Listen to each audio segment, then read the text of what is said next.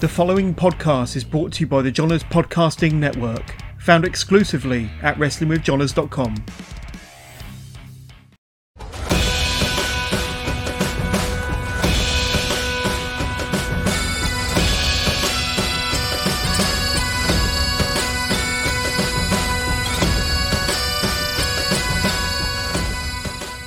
Welcome to the latest edition of the SWN podcast. I am your host, as always, Billy, and I am joined on this occasion uh, by the inspirational one himself, Ryan Riley. Welcome to the show.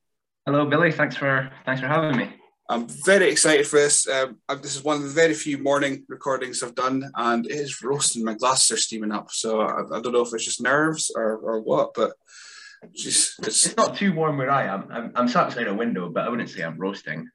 I think I, I think coupled with the fact that I've got a little bit of extra stonage on, on top of, of, of what you have, that might be the reason why I'm a little bit warmer. I'm now a vest guy, so I'm wearing a t- I wear a t-shirt as a special because it's foundation in the future. Um, but now I'm wearing I'm a vest guy now, and I think my body's gotten used to the the change in temperature, and it's like, no, no, what you do covering your shoulders? Stop that. yeah, those sleeves just make you reach boiling point, don't they? I know. I'm going to have to get like the old. Uh, get the old wrestler, uh, cut the sleeves off, and just make them all vests now. Caleb um, Valhalla is very good at cutting them, by the way. If there's any, most of the time, if you see anyone in a vest at a WrestleZone show, Caleb Valhalla has has cut the sides. That's usually, usually there's there's the first scoop of the episode. uh, so, so the first question we ask everyone though is the same: How did you get into pro wrestling? What got you hooked?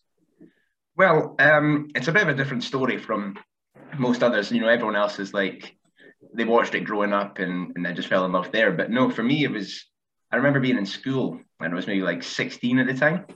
And a few of the guys in my sort of form class were talking about wrestling. They were mentioning names like The Shield and Ryback. And I was like, I've got no idea what you're on about here. So I just spoke to them and they told me, you know, it was wrestling and Monday Night Raw and all that stuff. So, so that night I went home, recorded it just to give it a shot. And from then on, I was I was hooked. It was the it was the same time that Daniel Bryan was, you know, it was him against the authority. He was the B plus player and all that. And I just that storyline just had me hooked. I was like, I just need to keep coming back. I just want to see this guy win. I just want to see them kick the bad guy's ass. And then from there, I was I was hooked as a fan. That's pretty recent. Now, what's that? 2012, something like that. 13. 12, 13 yeah. uh, so yeah, so it's. I mean, people my age now are like, oh, that's the dark days. But uh, but yeah, so it's, it's, a good time to come in to get to see uh, the Shield and, and also the humongous reign of of uh, humongous fan following of Daniel Bryan. Uh, but see, you're kind of your guy to start off with. Is there anyone else that you kind of watched and like, yes, you need to see them? Very much so. He was my guy. I did.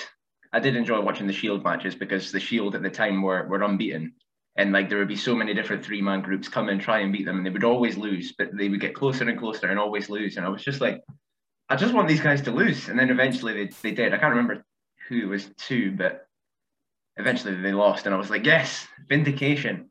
I think I, I, am totally wrong, and people will shout me. I think it was Team Hell No and Randy Orton, maybe that did it. It was something along those lines, yeah.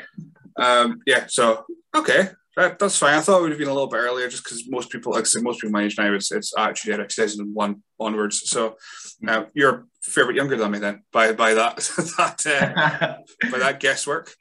Yeah, uh, I mean, imagine so. So did you go back and watch, or were you just kind of uh, just until the network came? You were WWE, or was there any other companies that you kind of went to? predominantly WWE. Um, I did actually hear of WrestleZone before I was a wrestling fan because there was a a community centre that I volunteered at, and WrestleZone held a show there. And they, they did mention that they'd had training on and all that sort of stuff. And I was like, oh, okay. And there was just something in the back of my mind. I wasn't I wasn't a wrestling fan at this point. You know, I'd heard of it, but WrestleZone, I'd heard of the, the promotion, obviously local to me, but I didn't know there was anything else in Scotland. Uh, so did you actually go to WrestleZone shows before you started training? Did you kind of get a feel of it, or no, I didn't. and they'll, they'll hate me for, for saying this, but no, I just started training um, without having been to a, a wrestling show. Right. So, so how did you actually go about? You said you heard of the training, and then you actually went to the training. What finally pushed you forward to to do the training? Well, I obviously knew that wrestling was a work, and um, scoop, scoop. That's the second scoop of the, the show. Um, I'd heard that it was a work, and the thing that interested me was how I knew it was a work at the time, but I was it was still able to you know hook me. I was still wanting the good guys to win. I was wanting the bad guys to lose. So I think it was just more the behind the scenes that I was interested in. You know how they're able to do this, how they would sell their stories, and you know WrestleZone. Obviously, in my time that I've been with them and watching previous stuff, they've always been good at telling their stories, and you know hooking fans in and just grabbing your attention. You know. Absolutely, yeah. It's it's, it's why I, I bang on about them about them so much, just because, uh, and I think I'm the only one that does in, in this whole wrestling media, what, what, what, whatever I call myself in this podcast thing. Um, yeah, it's, it's just their stories. The matches are almost secondary, but as long as you get the stories, then it's absolutely great. Um, so of course, you came into the actual WrestleZone character as as of course the inspirational Ryan Riley, and you you had this massive weight loss journey. Was that pre-training or was it during training that you had that that massive was, weight loss? It was before training.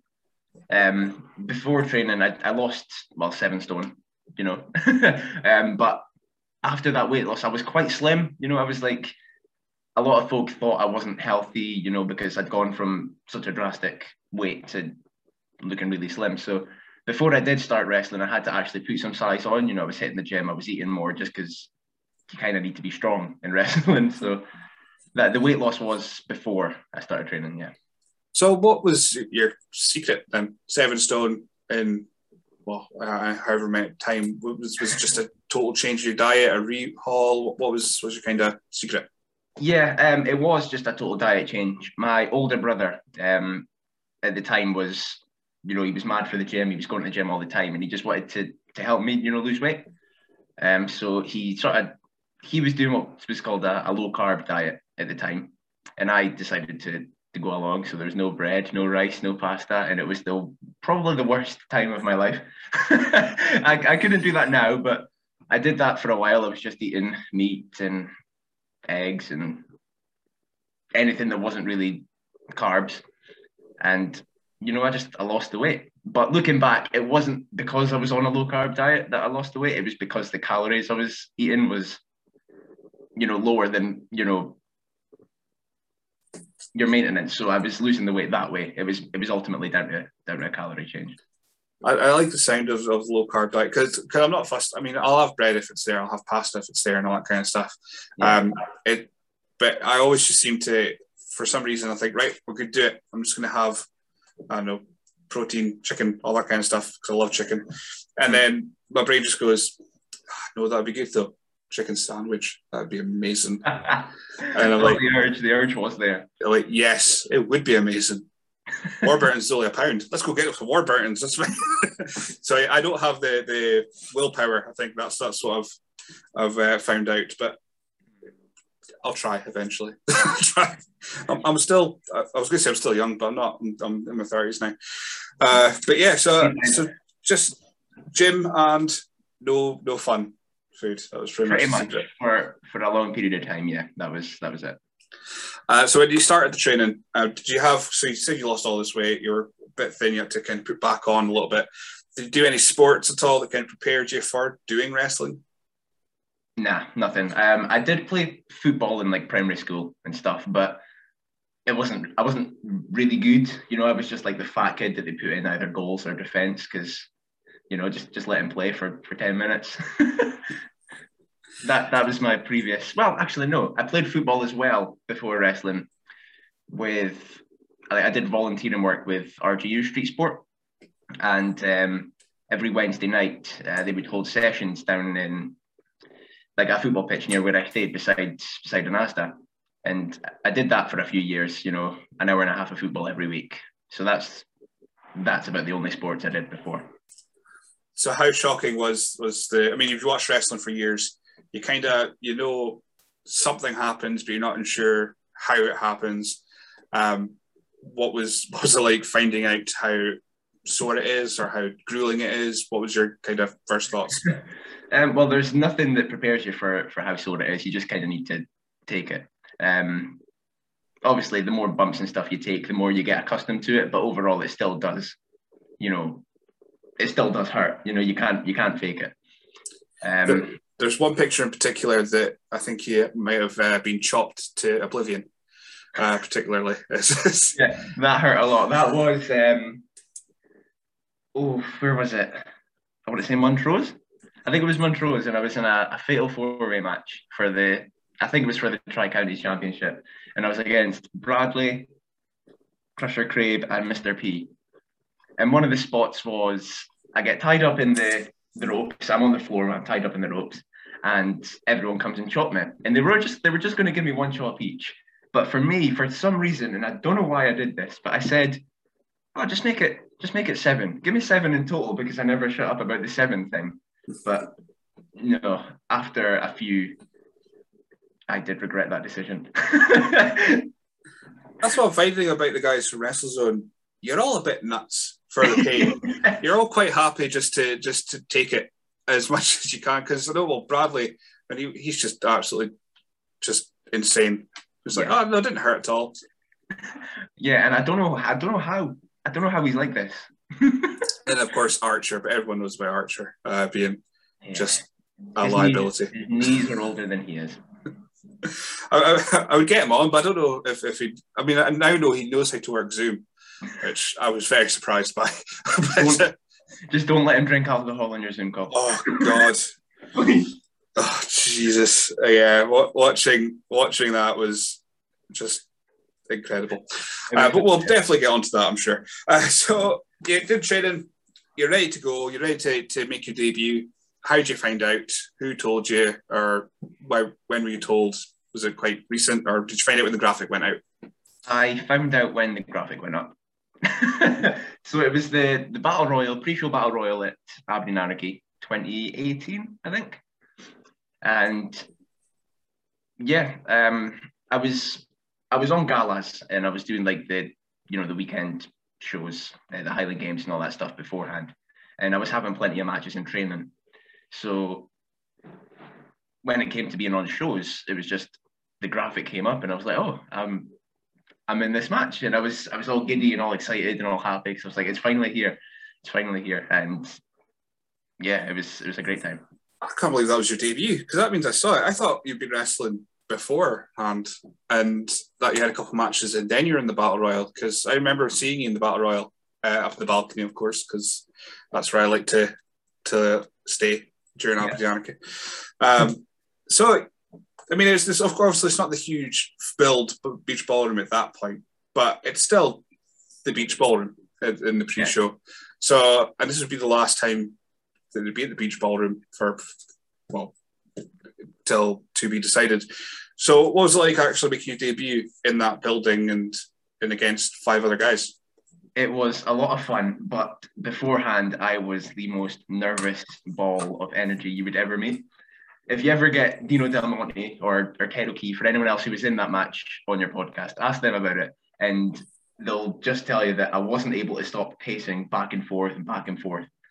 And like I didn't have that much of an involvement. I had maybe a couple things to do, and I was terrified that I was going to forget. I was absolutely terrified that I was just going to make an idiot of myself on my debut. So that was where a lot of my anxiety came in. But as the old adage, adage, I think that's the word. It's that old thing is you go through the curtain, you just let out a big scream or a shout or something as you enter, and then you just calm down. Like, and that that was literally how it was for me.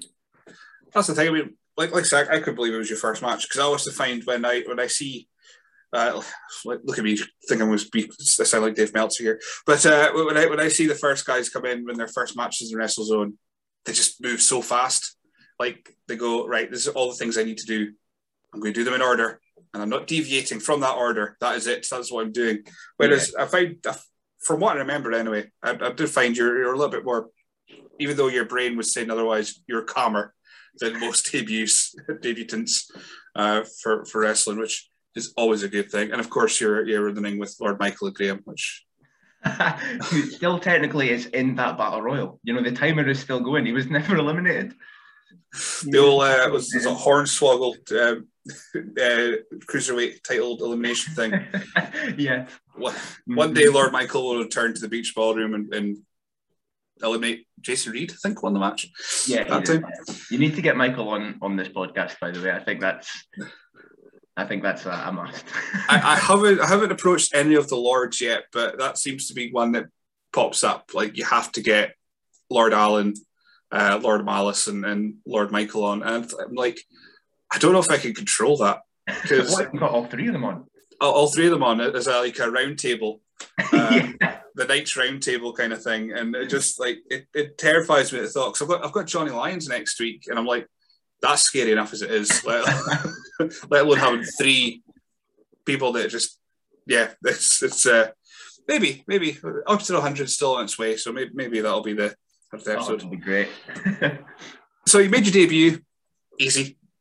That was that was one one in the column. Yes. And then you made your full show debut, which I didn't write down because that would have been too easy for my notes. So when did you get your full show debut? That was in Keith at the Longmore Hall against Brian Tucker. 29th of September, I think. I don't know why I remember these dates, but 29th of September rings a bell. I'm going to double check. I might have been at that show as well. um, yeah, because I usually go to the Keith. I try to go to the Keith one unless unless I act, I've grown up thing to do. I think I had a grown up thing to do, like a Ah. family function or something boring. so, so yeah, first match, Brian Tucker. Then, of course, very experienced in WrestleZone, been around for ever. Um, so it was like getting getting that first taste of full crowd. Keith, it's not a huge crowd, but a full crowd that are just buzzing to see some wrestling. Um, it was a lot of fun. Again, I was very nervous backstage. Uh, all the guys were telling me, you know, you're fine, just calm down. If we didn't think you were ready, you wouldn't be on the show, kind of thing. So I think having the guys backstage to reassure me was was very helpful. Um, and the fact that I was in with Brian, who is, like you say, very experienced in WrestleZone, he, he knows the crowd inside out. He knows he knows what he's doing. Uh, he knows how to put on a basic match for the likes of of myself as well. And yeah, it was once again a lot of fun. Did you find it was a little bit like you had a distraction because you have obviously had the, the protein shake and, and what have you? That I remember an old teacher used to say that for boy during like nativities or any plays, should always give boys a thing to hold, like a tambourine or just anything because boys fidget. Apparently, um, I always got a tambourine. So- But uh, did you find you had that? So you at least I had something to, that's a horrible gift to have. But you at least shake it and you can distract yourself and go, right, it's fine, I've got my ball. Yeah, um, and at the time I was obviously, you obviously know what the character was. It was trying to be the whole, he's too pure, he's too much of a good guy. Um, so I spent about like two and a half minutes doing an entrance where I was just giving everybody fist bumps and everyone handshakes and stuff. You know, just deliberately taking a little bit longer than you should. Um, just because you know people will be like, "Oh, that's a new guy. I mean, he's okay. Let's see what he's got." But then after the entrance, they're like, "He just needs to hurry up a little bit," kind of thing.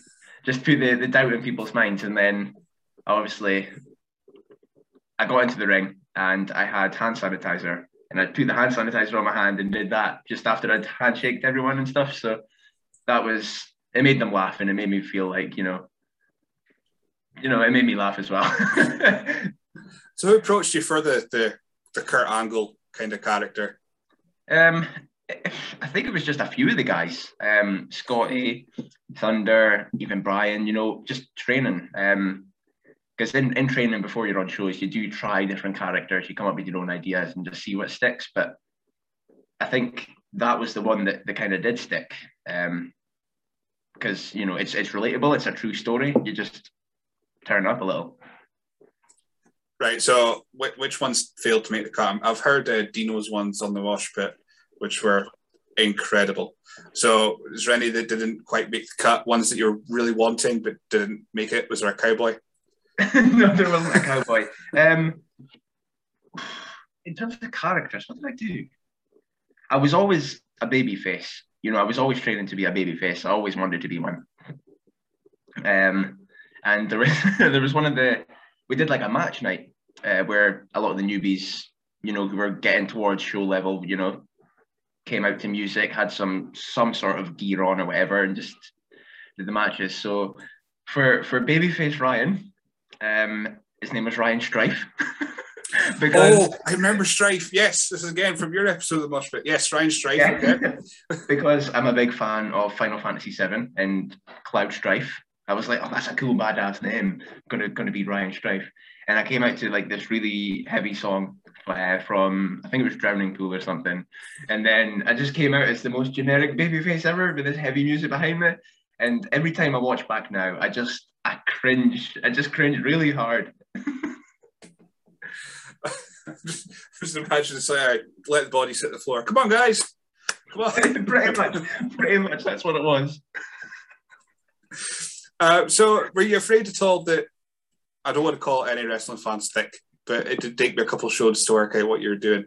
Um, but did you find it was you were too you could be too subtle at first? People might not get it, or did you find that when you did take that extra thirty seconds, extra minute longer to say, "Yeah, guys, I'm the good guy"? Did you find that you kind of got it at that moment, or did a couple shows to really get people to understand what's happening? I think it took a couple shows, but I also think it helps that the wrestlers won't have their die-hard regular fans um, who were there, who seen me, you know, every time um, up until, well, you'll get to it when. I, when the world ended, yeah. Yeah. um, so having the, the regulars there who were seeing me just on a show to show basis, I think having them understand helped then other people understand what I was was trying to do as well. So, gotta be thankful for them, I guess. It's, I guess, uh, it's quite, it's quite well, good. There's yeah. a good, good big group of them. Um, I mean, I, I think I, I, joked on Crusher's podcast that uh, I, I, so he he doesn't host one. I host one with him. Uh, that that uh, I always see them when I come through Northern Hotel. I come in in the afternoon. I'm, I'm making queue in the afternoon because that's ridiculous. Uh, but they're always there, waiting, just waiting yeah. for the photos and the, just the diehards. They're they're the probably the backbone then because they do you tell the story but they're also there going this is how we're supposed to react to this story so everyone around us react accordingly yeah um, and it's it's it's very good that they are there because obviously if if you're there when the regulars aren't there they might not understand what's going on but if the regulars are then you know as soon as scotty swift comes out bang they're mad for him as soon as I don't know, Sterling Oil back in the day when they came out, instantly they were booing them. So everyone else knew right, let's boo these guys. These guys are, are the bad guys. So I, I can only imagine. I can only imagine a fan reaction if they're not there and there's no regulars and it's a Sisto versus Super Executioner, and you'd be watching going. Yeah, I'd be very confused as well. Why? What's what? Why are we here? uh, you've, you've never donned a Sisto mask at all? Just just uh, no, no. I, I, I honestly don't think I could. I will find out one day who who one of the, the Sistos are. I, ha- I have my I have my hunches but uh, I don't think we'll ever find out on this podcast anyway. No. So you're being the good guy that everyone dislikes, which is is working. Mm-hmm. And then, of course, the, the big turn happened. Uh, Regal Rumble, oh God, 2018? 19. 19. Yes. Oh, jeez, timeline's all over the place. 2019, the big the big turn happened. You came out came out to save. I would say you went came out to save Mr. P, and ended up clocking him with your uh, protein bottle, and that was it. The foundation of the future was born. Yes. After that time being uh, the the kind of underlying subtle heel that everyone's kind of getting, were, were you comfortable being a heel at that point, or are you quite like going, "That's fine, I'm ready, just ramp this up"? Um, I was comfortable um, because in training, I was, and a lot of the guys knew that I was performing better as a heel. You know, I just I was a lot more comfortable. I found it easier to do.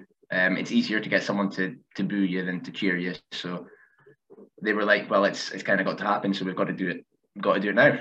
Um, so I just used that as a platform to, to hit the ground running as as a bad guy it is it's, it's weird. Like you think getting people to cheer you would be easier. I, I mean, it's like the whole John Cena thing that kids are just ready to cheer anything, and then yeah. all these like blokes, men sit in the background going, "Impress me, I will boo you if I feel fit," and it's just it's it's ridiculous, ridiculous. Oh my god, uh, yeah, it takes me about four hours being awake to speak properly, clearly. Uh, but yeah, it's it's it's I don't know why it's so difficult to be a, a good guy. I just forever battle, uh, forever baffle me. So yeah, Foundation of the Future is born. Yourself, Bradley Evans, Zach Dynamite. uh, of course, led by by the foundation himself, uh, Zach Dynamite, and cut all these these these promos as, as the bad guys now. Is a promo thing? Are you quite comfortable doing that bef- before, or is something you've you've learned to kind of uh, grow into? Um, well, WrestleZone are very good at putting on promo classes. Um, they used to do one. Well, if you, if any time you wanted to go into a promo, the guys would say, "Right, let's go, let's practice your promos," because they're a very handy skill to have. You need to be able to to do them. Um, so at the start, I wasn't very good at them, especially as as babyface. I, I did struggle, but with the practice and with the promo classes the guys were putting on, by the time I was a heel, I found it I found it easier. I was slightly more comfortable doing doing the promos. Yeah. Uh, is there anyone that you kind of watched uh, to get a little bit of inspiration from for the inspirational one? Uh, anyone for inspiration, uh, and if either in your in your in ring work or your promo work, is there anyone that kind of stood out to you? Um, with with promos, um, I'm not really one for going back and watching old promos. I really should. Um, because guys are always mentioning people like you know Dusty Rhodes and Jake the Snake and all that stuff. So I have gone back and watched a couple, but I've, I've not gone back to watch enough to classify anyone as being like an inspiration for my for my promos. But in terms of WrestleZone, um, the guys Mr. P is a cracking promo. Blue Thunder is a cracking promo. Um, just just taking bits of advice from them and seeing how they do it has definitely helped me. Uh, again, for your in-ring work, then is there anyone that, that you kind of model your uh, pattern, your move set on, particularly? Um, more recently, as I turned heel, um, I would probably say Buddy Murphy with his, his big knees and okay all these strikes. Um, I I've been a massive fan of Buddy Murphy ever since he sort of went on to 205 Live, and he was having these matches with Cedric Alexander, Mustafa Ali, and I was just oh, the, he was the next Daniel Bryan for me. He was he was my guy after Daniel Bryan. Daniel Bryan. That's that's quite a mix. Uh, all right. I mean, it is kind of to smaller, kicky guys. Uh, who else is on that list? Then say top five. So you've got Daniel Bryan, Buddy Murphy, um, Andrade, another smaller, kicky guy, striky guy. Um, who else? Oh, I don't know. Oh, you put me on the spot. um,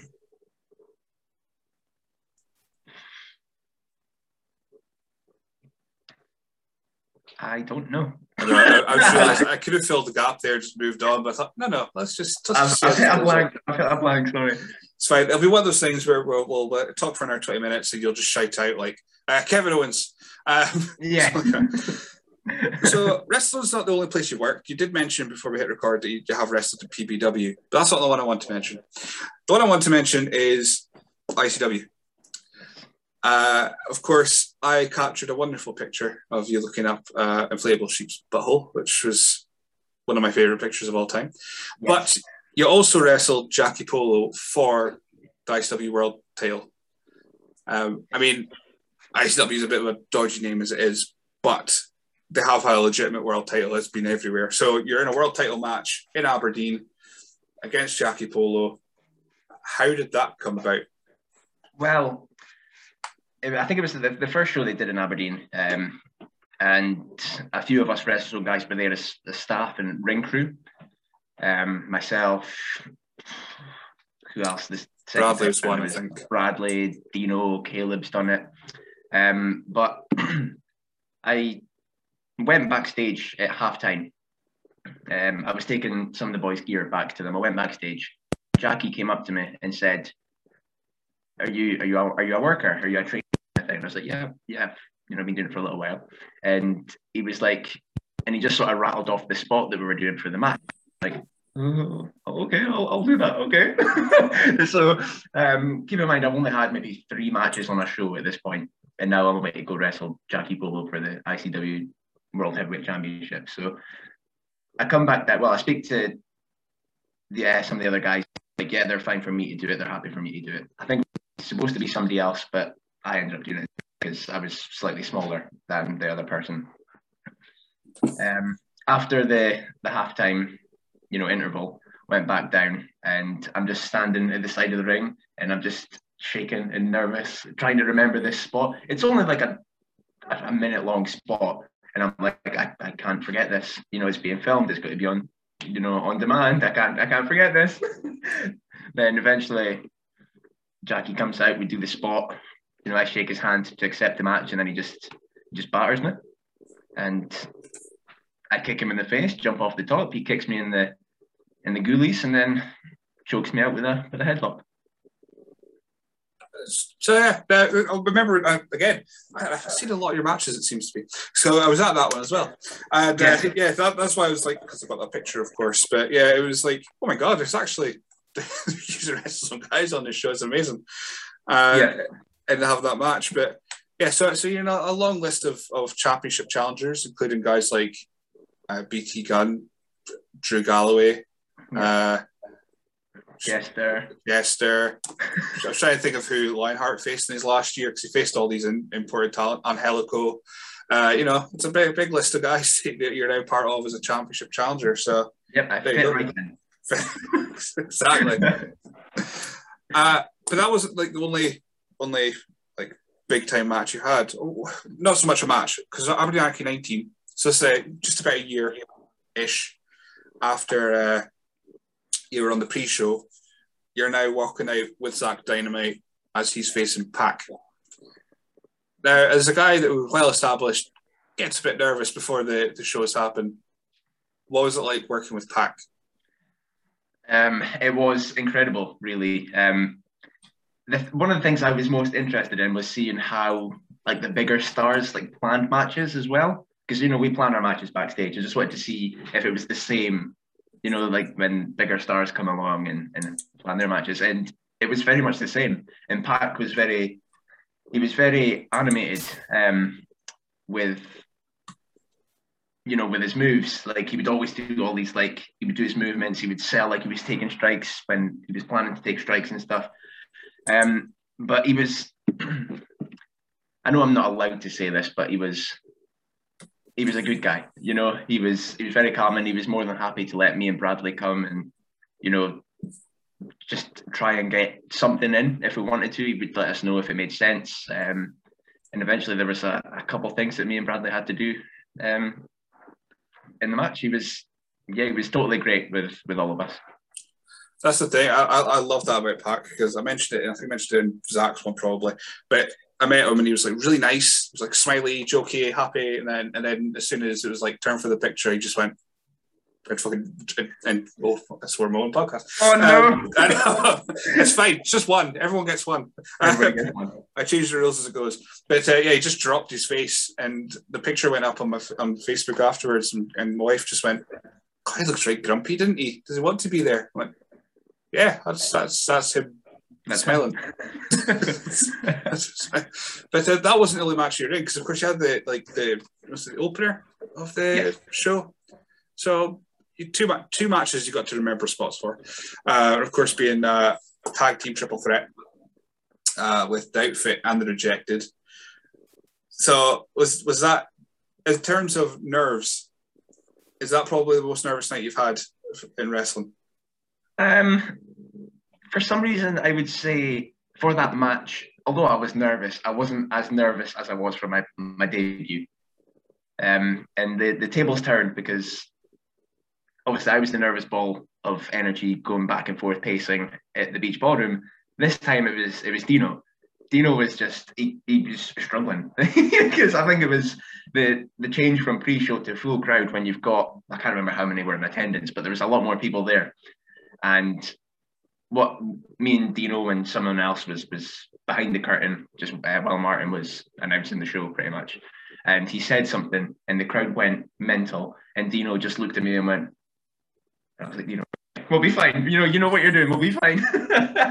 Um, yeah so although I was nervous um, we did go over the match a lot. I know I was in with a lot of really good guys um, Dino Ted Archer Vago and, and Bradley. You know all of us are are pretty good friends, and we pretty much planned the match. You know, in a, in well in advance. Um, so we are just getting the, the fine tuning. So I knew I had a lot of experienced heads in there as well to to keep us going if if it went a bit awry.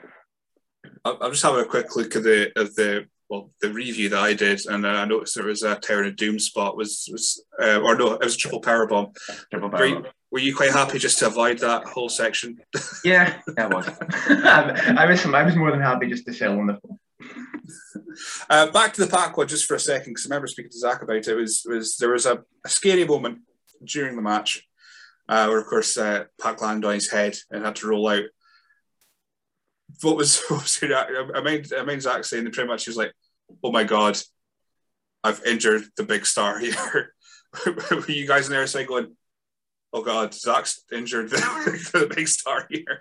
Yeah. Um. Well, me and Bradley were on the floor. We were at opposite ends, and then obviously it happened. He he rolled to the floor, and I just remember Bradley coming to me being like, "What do we do now? Is he okay?" And I was like, "I don't know." so we're both just like kind of pacing. We're trying to sell the fact that it's like, yeah, we've you know. Um, but me and Bradley and Zach were all like, okay, what do we do? There's there's about a thousand people here watching us. What do we do? What do we do? Um, but thankfully he was okay, and and thankfully Mikey the ref was, you know, alert. He was on hand to, you know, see to him and make sure that he was okay to continue. And then it turned out to be a, a fantastic match afterwards. Oh yeah, one, of the best anarchy matches I would I would safely say. Mhm. Uh, so as far as as working in singles and then going to the tag team and into the group stable, do you find the the tag team wrestling is a bit more your pace? You're able to bounce off Bradley and or Zach or whoever's in the ring with you. Um, it's it's handy, um, and it is it is a, obviously a different style of, of working your match. There's more moving parts, um, but it, it then means that you've also got more ideas. You know, there's three other people in the match with you, so if you've got an idea and you think it's going to work, or the guys don't think it's going to work, they'll, they'll tell you, and then eventually you just you get a melting pot of everyone's ideas. So I do I do enjoy tag team matches. Yeah. Has there been an idea that you've been so passionate about that everyone's turning around? Like, like I'm going to get, are you the archer in this, this situation where you've come up with this amazing idea that you think is the best thing ever, and everyone's turned around, no, we're not doing that at all. Um, I don't think um, it's to that extent, um, but I think I have had a couple ideas, and the guys have gone like, "How about we do this instead?" It's normally Vago that says, "How about we do this instead?" So, okay. so, so I hear uh, Paul T and Yeah. Vago uh, trying to get out of stuff. Uh, absolutely shocking. Uh, so, yes, the world did end at the end of at the start of 2020, and you were actually announced to be like kind of working outside of WrestleZone. I mean, like I said, did PWW, you did ICW, but you were supposed to be make your debut in Perth for Fair City Yes. against Zack Dynamite and uh, Mike Musso as well. So, of course, the world ended, so I can't ask how the match went because it didn't happen. But what, what was it like Oh, that? great. Fantastic. Yeah. what, what was it like getting that match graphic up saying, oh, I'm, I'm now moving around the country a little bit more? Was that kind of a goal you wanted to just ex- was expand your horizons? Yeah, um, I have wanted to work, you know, all over Scotland, mainly for well, ever since I started. Um, but that was the first sort of match graphic that was announced for a show that I was going to be part of. Obviously, PBW I wasn't announced. ICW was just a last minute thing, wasn't announced. Um, so it was cool to see my face on a different company's poster. Well, match graphic, not poster, but And then all that high has just been ripped away because uh, COVID hit.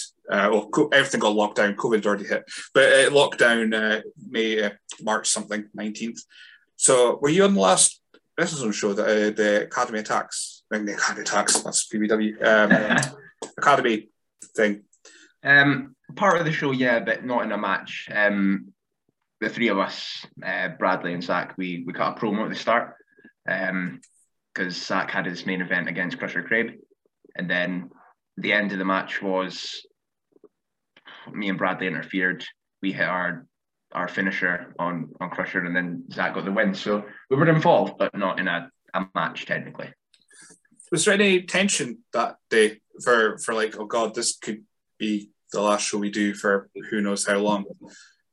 Um, there was always the worry, um, but like like everyone else back then, you were thinking, oh, if there is a lockdown, it's two three weeks in a month's time, you know, we'll be fine. But we didn't really think it was going to get to the to the extent that it did, and you know, here we are, 16, 17 months later. you know, um, we never did think it would, it get that bad. We did have other, you know, academy shows planned that we were all looking forward to, but sadly didn't get around to, to doing them. Uh, so yeah, world ended. What? How did you keep yourself occupied? What was your kind of? Um, well, for for a while, I did like I went out on lots of walks. I played a lot of Warzone um, with with my brother and my family and stuff. Um, in terms of wrestling, the guys would always do watch alongs every week, so we'd all watch the same match. We'd all discuss the matches, and we did that for a while.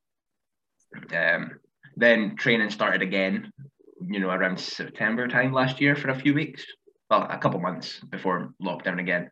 I, I went back to one or two sessions then, but it was non-contact, and you know, I I couldn't focus. I wasn't feeling it, so I told the guys, you know, I'll I'll just take a break for now. I'll come back when we can.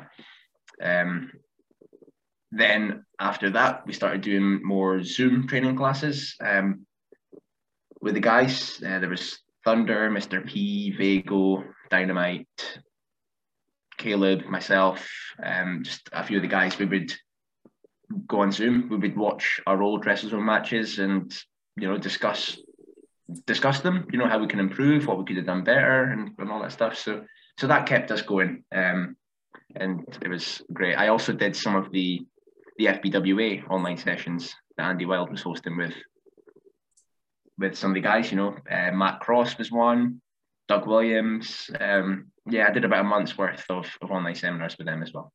All right, so so as, as far as you were able to keep your kind of physical wrestling going because there was non-contact and just wasn't wasn't for you, but you were able to keep your like mentally going and keep your, your hand in. And was there any hidden gem matches that you saw that you're like, oh, I've never seen this before? Uh, assuming if it's, if it's Sky and that they're throwing matches in, it's going to be kind of old school ones. Yeah, there was there was a lot of um, old school ones that I was amazed by. Um, Mankind versus, or was it Foley at the time versus Orton, and they had like a no DQ match or something. Um, I'm I'm I'm poor at remembering older matches. I can remember my my matches and my dates and stuff, but um, that was one. We were watching some old WrestleMania stuff, Hogan Andre, just loads of old old matches, which were, you know, they were good viewing. I enjoyed them. Yeah, the first match you came up with it was Cactus Jack, I think at the time. Cactus Jack versus versus Orton uh, Backlash 2004, uh, by my reckoning.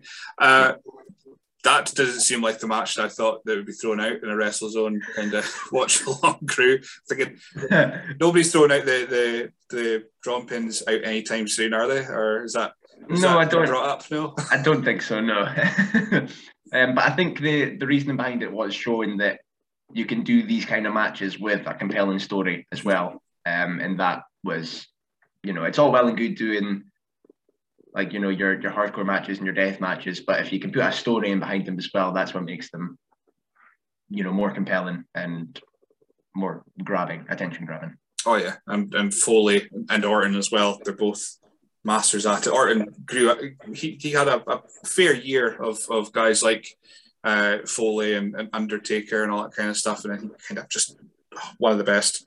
And don't and I, I don't believe anyone that says otherwise. He is one of the best. He is one of the best of all time. Yeah. Before the lockdown, though, you were you're riding high because you won the SWN one to watch uh, poll. oh yeah, yeah. that was weird. so I was just like, yeah, one to watch, and then of course the world ended. So yeah. you end up winning a tag team of the year as well uh, with the foundation in the future. Um, I know that that often ourselves or myself and anyone else from from up northeast say they were kind of hidden up here, and nobody kind of notices WrestleZone, even though you draw a thousand people a year. You know, just because.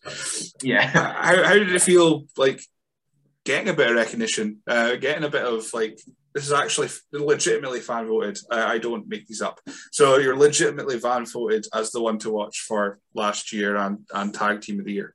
Yeah, it was a shock. Like I don't know how it happened. I don't know why it happened, but I was like, yeah, I'll take that. Um, I was I started the year obviously on a high, like you say. I was ready to, you know, go on elsewhere. Um, you know, in, in Perth and was on track to do some, you know, good things in, in WrestleZone. So I was I was on a high, but sadly things and stuff happened. it was yeah. it was a surprise for sure. Have you watched much movies during during the time? um, through lockdown, I have watched more movies than I have in my entire life. I believe. I just that's because I watched all of the MCU in chronological order. Oh, wonderful! With my girlfriend. so I think I've watched more match, uh, more movies there than I have in my lifetime. You're just not a movie guy, or you find other things to do? Are you a, a book bookworm kind of thing instead, or? Um, no, I don't read books either. What did I do? I think just instead of sitting down for two and a half hours watching a film, I just I just went to the gym, really, or um, watched some wrestling. I think that's what I that's what I did. Or I went to training. Of course, I just didn't sit down very much. It's always a question I seem to ask. It's like, oh, what do you like outside of wrestling? There's always this really awkward pause to go, I don't know, the gym. yeah, yeah. That's about it. That's not something you like. That's a hobby. That's that's different. yeah. So MCU then, I I obviously game for speaking about that as you can see over my shoulder. Uh, I I have paraphernalia. What did you think of the MCU films? Any favorites? I, I was hooked since the the very first one. Like I hadn't really seen any of them before. I think I'd maybe seen the first Iron Man, and that was the only one out of them that I saw. But just watching them all, I was like, this is why people sit down for two and a half hours, three hours to watch them because, oh my god, they're amazing. Um, oh, I liked them all. Um, Iron Man was well, all the Iron Man ones were were good. I think he was probably my favorite. Um, Captain America was great. You know, they were the more action packed, action based ones. Um, Thor was just a very handsome man.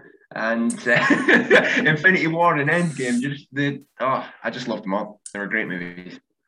Uh, I, just, I, I, you were lucky that you got to watch them in chronological order, uh, and then you weren't like us shadows uh, sitting at midnight watching Infinity War and seeing the end of it and then you had to leave at three o'clock yeah. in the morning, and you had to wait a year to find out how it was resolved.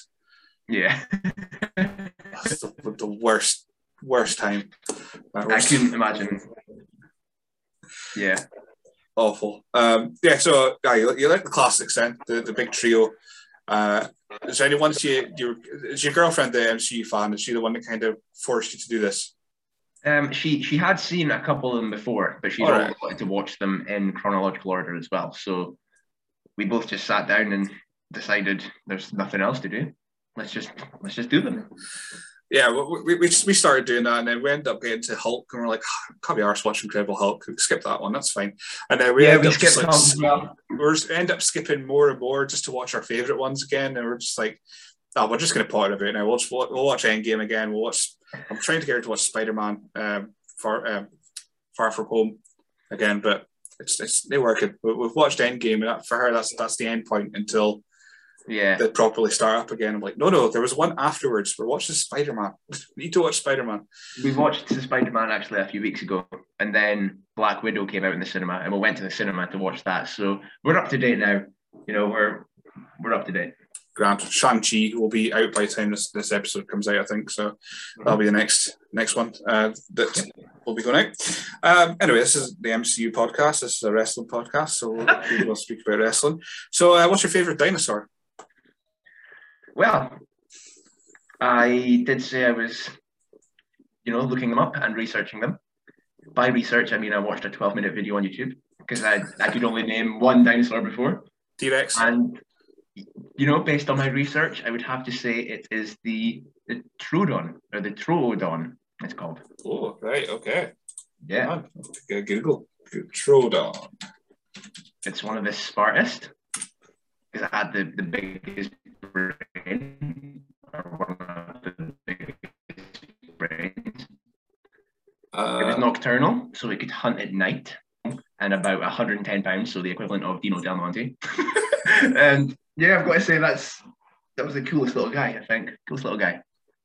I, I like that you did your research, and uh, I mean, some people just spurt out like a random dinosaur, like like Barney. But you know, I like that you, you did your research. You, you, picked one that that ticked all your boxes. Can't I can't knock that at all. So. Uh, another question we ask everyone is: What would win a fight, two sheep or one cow? One cow, absolutely. Um, I remember one day I was at college decided once I finished college to go walk to my grandma's house to go visit. I got lost. I ended up just on a massive field and there was a farm. And at this fence, there was a cow. And I couldn't believe how big a cow was in person. The thing was huge. So, of course, that's taken two sheep. no, no other. again, I respect that there's some research put into this, and you've you've you've, yeah. you've put you've put some thought into it. Uh, I'm still believing in the sheep. I don't know if it's because I live so close to the northeast that I'm just like, not sheep. We they outnumber us. I'm not going to mess with. um, mm-hmm. Yeah. So wrestling then, because like I say, wrestling podcast. Other than never seeing movies, which is that is that the worst thing that you could have came into WrestleZone to say? Because I know a lot of the guys at WrestleZone are very much movie guys yes, I even to this day I still get rinsed by them all for for not having seen movies. You know, sometimes one of the guys, usually Scotty, I'll put up on Twitter saying, "Tell Ryan he needs to watch Lethal Weapon," and everyone else will be like, "Ryan, you need to watch Lethal Weapon." I'm like, I don't know what what Lethal Weapon is. I don't know what it is. Um, yeah, even back when we did our promo classes, a lot of guys would cite movies as their inspirations for their promotion stuff, and then they would all look at me and be like, uh, "You've not seen any movies, have you?" No, Nope, haven't. yeah, I just I just get bullied. I just get just get bullied. I, I did remember that big picture of, of Scotty putting up all these posters of movies, and I was looking at it going, "Oh, geez, I've only seen like four of these." Uh, and then when I put that out, you made me feel better by going, "I haven't seen any of them." It's like, oh, yeah. I'm not the worst person here. I'm used to it though, so it's it's fine. I, I kind of do it to myself. Uh, one story that did pop up when I was again listening to the Mosh Pit, who's getting a ridiculous amount of plugs. It's almost like I'm going to be on it soon. Um, you grew up with deaf parents, which I I just it's not something that I know of of, of growing up anyway. But what do you find? I was going to say, did you find any differences? But that's just normal to you then. Uh, but how how was that growing up? Um, well, obviously it was it was normal to me. Um, it was always a conversation starter when I was out, or if I was in school or something. I would always have people asking me, "Well, how do you say this? How do you do this?" And everyone always did the whole da da da da da sign. Yep. And I'm like, it literally means nothing. It's it's not a sign.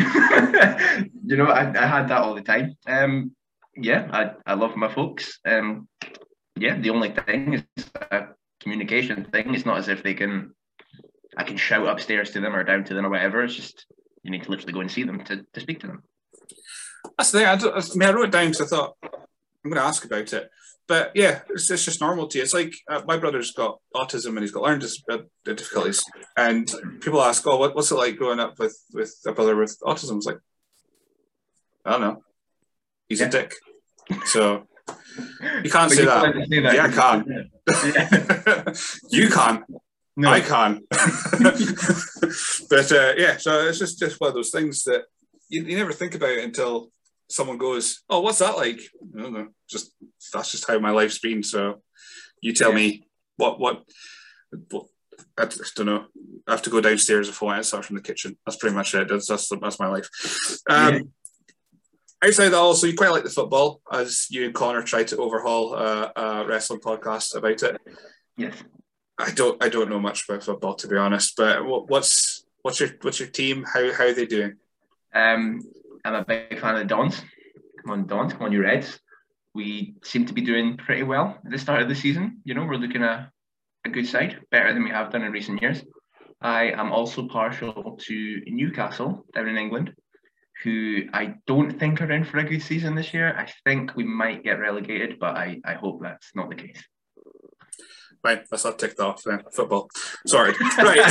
so yeah, I mean I, I watched it I watched it I stopped 2003 because I pr- much preferred watching the fake fighting instead, and that was just way more exciting to me than than a bunch of, of blokes like going, "Oh, I've hurt myself. I'm going to roll for 20 minutes." yeah. Actually, I think I described wrestling as well. Yes, you did. You know, they're meant to do it in the wrestling. They're meant to do it. Yes. Yeah. So the future, we're looking at the future. You're the foundation of the future, part of that stable. Of course, I was I was under the impression that we were going to see some big things Aberdeen Anarchy this year. Uh, maybe in the tag team picture. Zach, I had him pegged as my as my uh, Regal Rumble winner. Um, so I was thinking this is the big year for them. Hasn't happened, obviously. But for yourselves, are you looking to are you looking at tag team gold with Bradley? Are you looking to just expand, go to different companies? Is there anywhere that you want to get to, particularly once shows get back up? Um, yeah, um, I mean, obviously the three of us are always looking to get to get some gold. Um, hopefully we can get that this year at some point, if if that's possible. I mean, shows should. Well, by the time this is announced, it will be announced. Um, the the show that we've got coming up. Um, hopefully we can get some gold. The plan has always been each of us to have all the gold in WrestleZone. So hopefully we can get that. Um, we also, you know, as a as a three man tag team, we do want to go other places. You know, we'd love to work the likes of, you know, Discovery, Reckless, and all that just to get the, foundation of the future name just all over Scotland. Um, yes, of course, the show has been announced October 9th. So this this will still hopefully hopefully there will be tickets left when this comes out. But uh, October 9th, of course, WrestleZone is back in the Northern Hotel. Uh, had to be a weekend that I was away in Edinburgh, so I am just absolutely gutted. Yeah, I Um, saw you put that on Twitter, and I was like, oh, of course. How how bad is that look? I know. I was like, oh, there's a big announcement tomorrow, and I was like, right, there's two weekends it can't be. One's the 9th of October, one's like something in September. And as soon as it came up, I was like, no. You must have been watching that video, and then it said on Saturday, October 9th, you must have just gone, oh no. I was I was at uh, afternoon tea with my with my, my wife's family, and I was I saw as soon as I saw it, I was like, oh well, evening's ruined. Let's just Not even Turn- like tea anyway. just t- turned around and went, it's October 9th, and she went, oh no. So she knew automatically that I was going to be an absolute miserable prick for the rest of the evening. Yeah. But yes, the shows are coming back. Northern Hotel, October 9th. Uh, if there's tickets available, go buy them, people. Uh, Yes, are you excited? I am beyond excited. I saw that. I knew it was being announced, um, obviously yesterday at the time of filming. Um, but just even the excitement, WrestleZone usually do their posts at like six o'clock or something. And it, it came to six o'clock, and I was like, right, let's go see what it is. You know, because I love watching their their posts, and it was a video. Saw the video and was like, I'm not getting emotional. You're you're getting emotional. very very excited. It's been a long time coming. Uh, of course, you, you've been back to full contact training as well. What was it like getting back to that as well? Oh, I just I got to slap Connor Ingles in the face, and I, I saw that video. It, it made me laugh. I'm not gonna lie. Um, it was a lot of fun. Uh, the first two people got in the ring, and that first lock up, everyone just just lost their mind. it was fantastic. Uh, yeah. So yeah. So was was the slap for Connor just just after the the mosh pit uh, argument? No, that was just I wanted to slap Connor. just want to slap Connor in the face. Fair enough. Sorry, Connor. I don't know. I, I haven't got your list to, to interview, but I'm sure I'm sure we could get you on, on the on the on the call sheet eventually. But uh, yeah, yes, I did, I did laugh. Just his, his, his wee face, just uh, looks so excited, and then He's just like he's just like a happy dog. You know, if you get Connor like when he's happy and on a good day, he's just he's just like a dog. he's like a good boy. Oh yes, that's you. I, yeah, I, I, it's, it's like, yeah, when you push a dog, you push a dog by its face, it just comes back going, yes, do it again. That is Connor. uh, so yeah, you, you've got plans for the future then, companies you want to get to. What's your dream match though, or what's your end game first of all? So is NXT, is Japan, is eight? Oh, you're a WWE guy. So is WWE at the end? Is there anywhere that you want to visit in the wider world? Um, I would at some point love to wrestle in America, um, somewhere else in Europe, just somewhere out of the country would be great. England as well. Um, at some point, I do hope to be able to, to go down the road to England, wrestle there. Um, but in terms of my, my dream match, my number one match would probably have to be Buddy Murphy. Um, and obviously, as soon as he was released, I felt absolutely awful that he was released. But then I did message Scotty and said, "You know what to do," and he was like, "If it happens." If it happens, then yeah, you'll it'll be you. It's like, all right, okay. So, so that is my dream match. Hopefully, at one point in my life, I get to to wrestle Buddy Murphy. So, spoilers for anyone. Uh, if, if Fabric Anarchy, uh, if the wee thing rolls out and it's Buddy Murphy, you already know what's happening. no, they would they would troll me. They would make me be like the referee or something. and it's the same for for Dino. Dino's dream would be Chris Hero, and they keep ribbing him and saying like they just wouldn't book him against Chris Hero. They would just put Chris Hero against someone else, and Dino would just be forced to just watch like a sad dog. Chris Hero versus Ted O'Keefe. Yeah. Oh my god. Dino at ringside. Oh, awful. Just and then, and then he'd have to interfere in the first minute and get chucked out, and then that's him for the whole uh, yeah. leaping in the back, just crying. but yeah, so I, I think it's just because because of, of generation. But yeah, Buddy Murphy, it's yeah, great wrestler, but I, I wouldn't have thought he'd be anyone's particular favorite. But yeah, I don't know what it is. I, I really don't know what it is. I just he's great. um, yeah, so I think I've, I've, I've ticked off everything. Have you been able to see Don Broco at all since? Uh, since... No, I haven't, but they have released, I think, two or three songs since I did that uh, Mosh Pit episode, and they are absolute bangers. They are playing in Glasgow this year. If I can get down to go see them, I'll go see them, and that'll be about the tenth time I've seen them.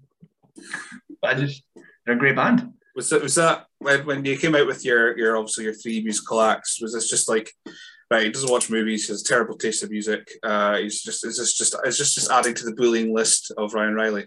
Yeah, um, yeah.